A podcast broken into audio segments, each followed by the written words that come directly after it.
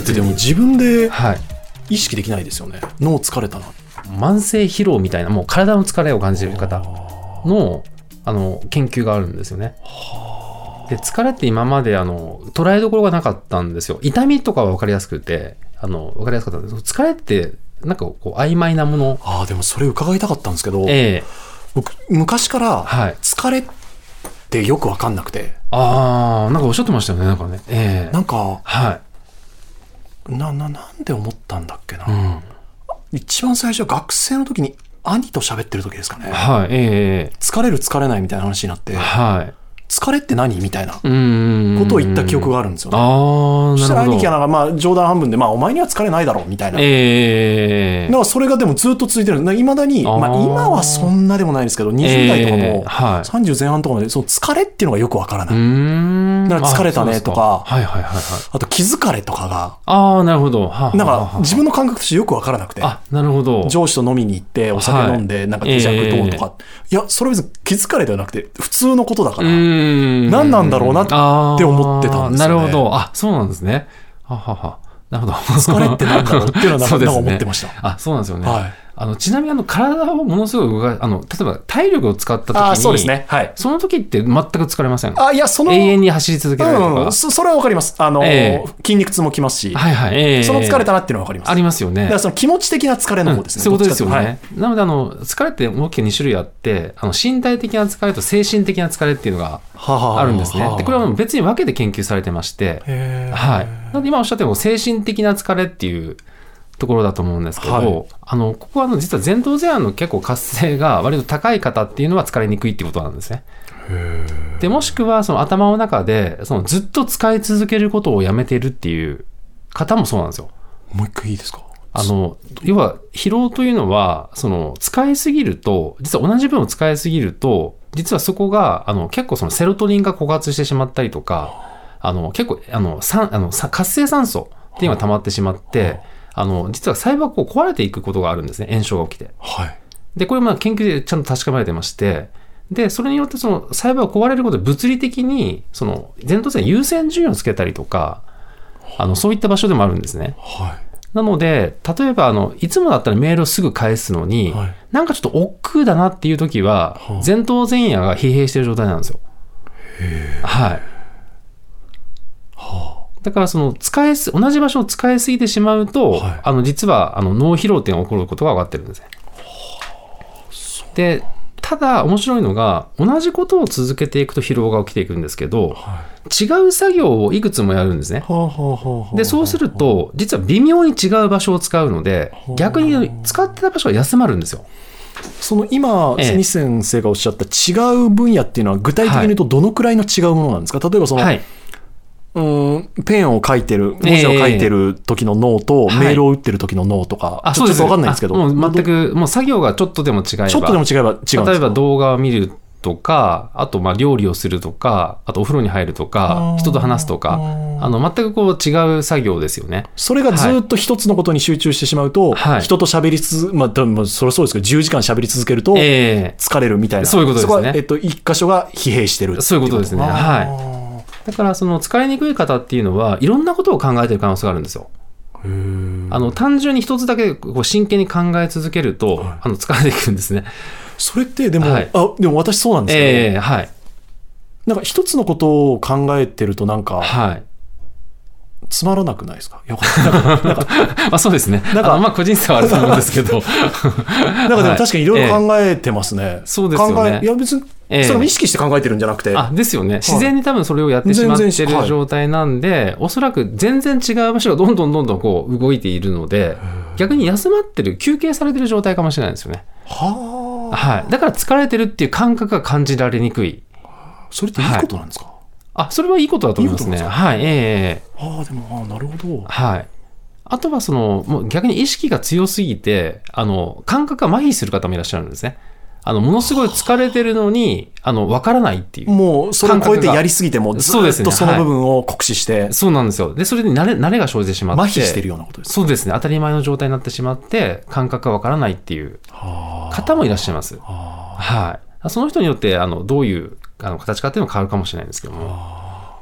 あとな今話してて思ったのは、私の場合は多分、一つのことを考え、一つのことだけ考えてしまうと、うん。多分入り込みすぎるのは自分で分かってるので、うーん、なるほど。それは得てして良くない結果を生むっていうのはなんとなくもう分かるのあーで、はいはい。ええだから一つのことだけじゃなくて、逃げ道じゃないですけど、ええ他のことも考えながら、ああ、なるほど。バカなこと考えながら、はいはい。ええ多分自分で逃げ道を作ってあげてるんだと思うんですけど、ああ、そうですね。それは多分自分を守る方法なんじゃないかなって、はい今なんかふとそうですね。話を伺ってて思いましたあね。の、それはですね、あの、素晴らしい戦略なんですよ。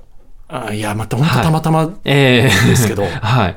あの、実はその、まあ、落ち込みにくい方とか、あーあの、ストレスを感じにくい方の、実は研究っていうのがあるんですけど、あの、辛い時ですね。は辛い時に、あの、結構ストレス感じる方っていうのは、ずっと考え続けるい習慣があるんですよ。はいはいなんですけど、ストレスを感じづらい方っていうのは、実は過去の楽しかったことを思い出してるっていうことが今分かってまして。将来の楽しいことを思い描くんじゃなくて、あ、まあ、将来でもいいんですけ過去にあどっ、たあの、まあ、今回の件の研究では、まあ、過去にあった楽しかったこと、あんなこともあったからとか、はい。今はこう苦しいね、あの時かもしれないんだけども、例えば過去にこういう体験をして、あの、こういう努力をして、こういういいことがあったから、まあ今回も結構ね、そういうふうになるだろうなとか、はい。その過去のことをこう、想起するんですね。はいや、なんか前、西さんもおっしゃってましたけど、その人間って考えるとマイナスの方行くじゃないですい。か。はい、ええそれそはうもでうす生ね。存能力ではいマイナス、悪い方を考えてうる。ん。だからどっかで、これも逃げ道なんですけど、はい考えてもしゃあないし、ええ考えたことで悪い方にしか行かないのは分かってるので、のそこを諦めるっていうのは自分の中であ、なるほど。はい。ありますね。そうですねで。そこを諦めないで考え続けると、まあ、結構悲惨な結果になることもあるってことなんですあね。ーだからむしろそっちに行ける方は僕の中ではすごいなと思います。あ、なるほど。そこまで突き詰められると。僕はある意味で逃げてる。るので。あ、いい、いい。いや、もうそん なん、もう俺は無理だはっい、ていう、えー、はい、はい、はい。分かってるので。えー、でも考え続ける意味がないっていうのをこう理解されてるってことですよね。そうですね。あと、ええそそこまで行っちゃうと、うん。あの、行くところまで行くなっていう気あがあ、すなるんですよ。るほど。ええー。自分を傷つけるとか、うーんそのそっちの方向に行くよなとも思うので、はいはいはいはい自分なで。るほど。うんそれはまあ避けなきゃなとか、ああ、そういうあことですとねまあ、どうせまだ39のや悩み事なんて、え人生80年でいたらまあ、ちっぽけえー。 なだるほしど。なとか。あ、素晴らしいですね。いや、でもこれも、ええでも皆さんやってらっしゃることだと思いますけど、その、いい地球上で言えば、自分なんてちっぽけだなとか、ああ、なるほど。人生100年で今のなんとかってバカえだえなとか、あ、素晴らしいですね。いやいやいや、いやもう、、あの、これはもううま自く、己防衛です、完 全に。もうまあ、あの、まあ自己防衛っていう表現の仕方ももちろんあるんですけど、あの、実はその、まあ、その、うまくいく方々の中では、これはあの時間の視点って言ってまして、その、一点だけで見ると辛いじゃないですか。でも、その、時間のスパンをこう、な、遠い将来とか、その、長い目で見ると、たった、こう、これだけっていう、その、一点でしか見えないので、おっしゃる通りですねその影響が小さくなるんですよね。はい。なんかこうストレスをこう感じない、あの、実はあの、方策でもあるんですよ。は逆に言うと、ええなんで人間はあんなに一点に集中してしまうのかなっていうのが、い。うーん。すごくなんはかもったいないなというかい。、なるほど。例えばじはゃあ、子供の頃で言うと、小学校でいじめを受けるとい、う、ん。もう死にたくなるわけじゃないですかう。ん。はい。でえもえそれって、学校の世界なんてものすごく狭くて、ええこれからの人生考えたり、他の場所考えたら、うんどう、言い方悪いですけど、どうでもいいというか、そこから逃げればいいしとかっていうのは、ええでも、はいええ自分がその時って全然わかんないじゃないですか。そこうんがもう全てだし、人生のそうですねだから学校でいじめられたらもうダメだ。あもそううです死んね生きてる意味ない。えでえ人間ってなんでこうなっちゃうんだろう。もったいないなっていう。うそれはどのステージでも、はいそんなん一瞬だし、ええ周りにいる人なんてごくわずかで、そうですね世界なんてもっと広いし、うんその人しか嫌だったらもうそこから逃げて他にはい。行けばいいわけじゃないですか。そうなんですよね。でもそうなれないんだよな、人間ってっていう。そうですね。で、まあ、特に、実はその小さい子ほどそういう傾向があるんですよ。で、実は私たちって、その幼い時とか、その中高ぐらいまでは、そのネガティビティバイアスっていうのがあって、ネガティビティバイアス。まあ、脳にはこうバイアスといってこうはい偏ったこう考え方っていう思考パターンがあったりするんですけど、その中でもこうマイナスに注目するっていうバイアスなんですよ。これってでも年齢上がるほど強くなるとかじゃないんですか、年齢が上がるほど弱くなるんですよ。弱くなるんですか弱くなるんですよ。僕逆だと思ってたはい。なので、こうあの、どんどん年を取ると、あの、オレオレ詐欺に引っかかるんですよ、それで。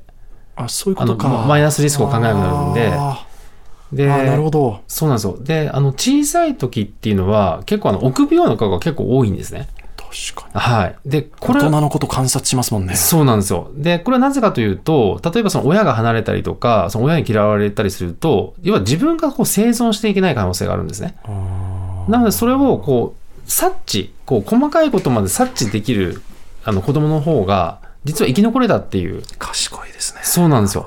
なので、子供の方が割と、結構その怖がりだったりするんですけど、でも小さい時あんなに怖がりだった子が、大人だとすごいたくましい、なんか、例えばベンチャービジネスやってるとか、よくあるんですね。はい。はい。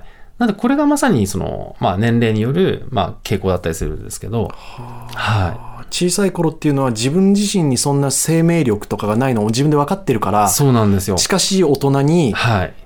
うーん、うまく付き合っていかないとうん自分が生きていけないのが分かるから観察するし、そうですネガティブなはい思考が強まる。そうです。でもある程度自立していくと、うんその機能そんなに必要ないよねっていうこともあり、えー大胆になっていけるというあか。そうなんですよね。でもそれがないと大人になれないですもんね。ずーっと臆病で、何も、ずーっと人えのー顔、色を伺ってたら、それは大人になってから。 そうなんですよね。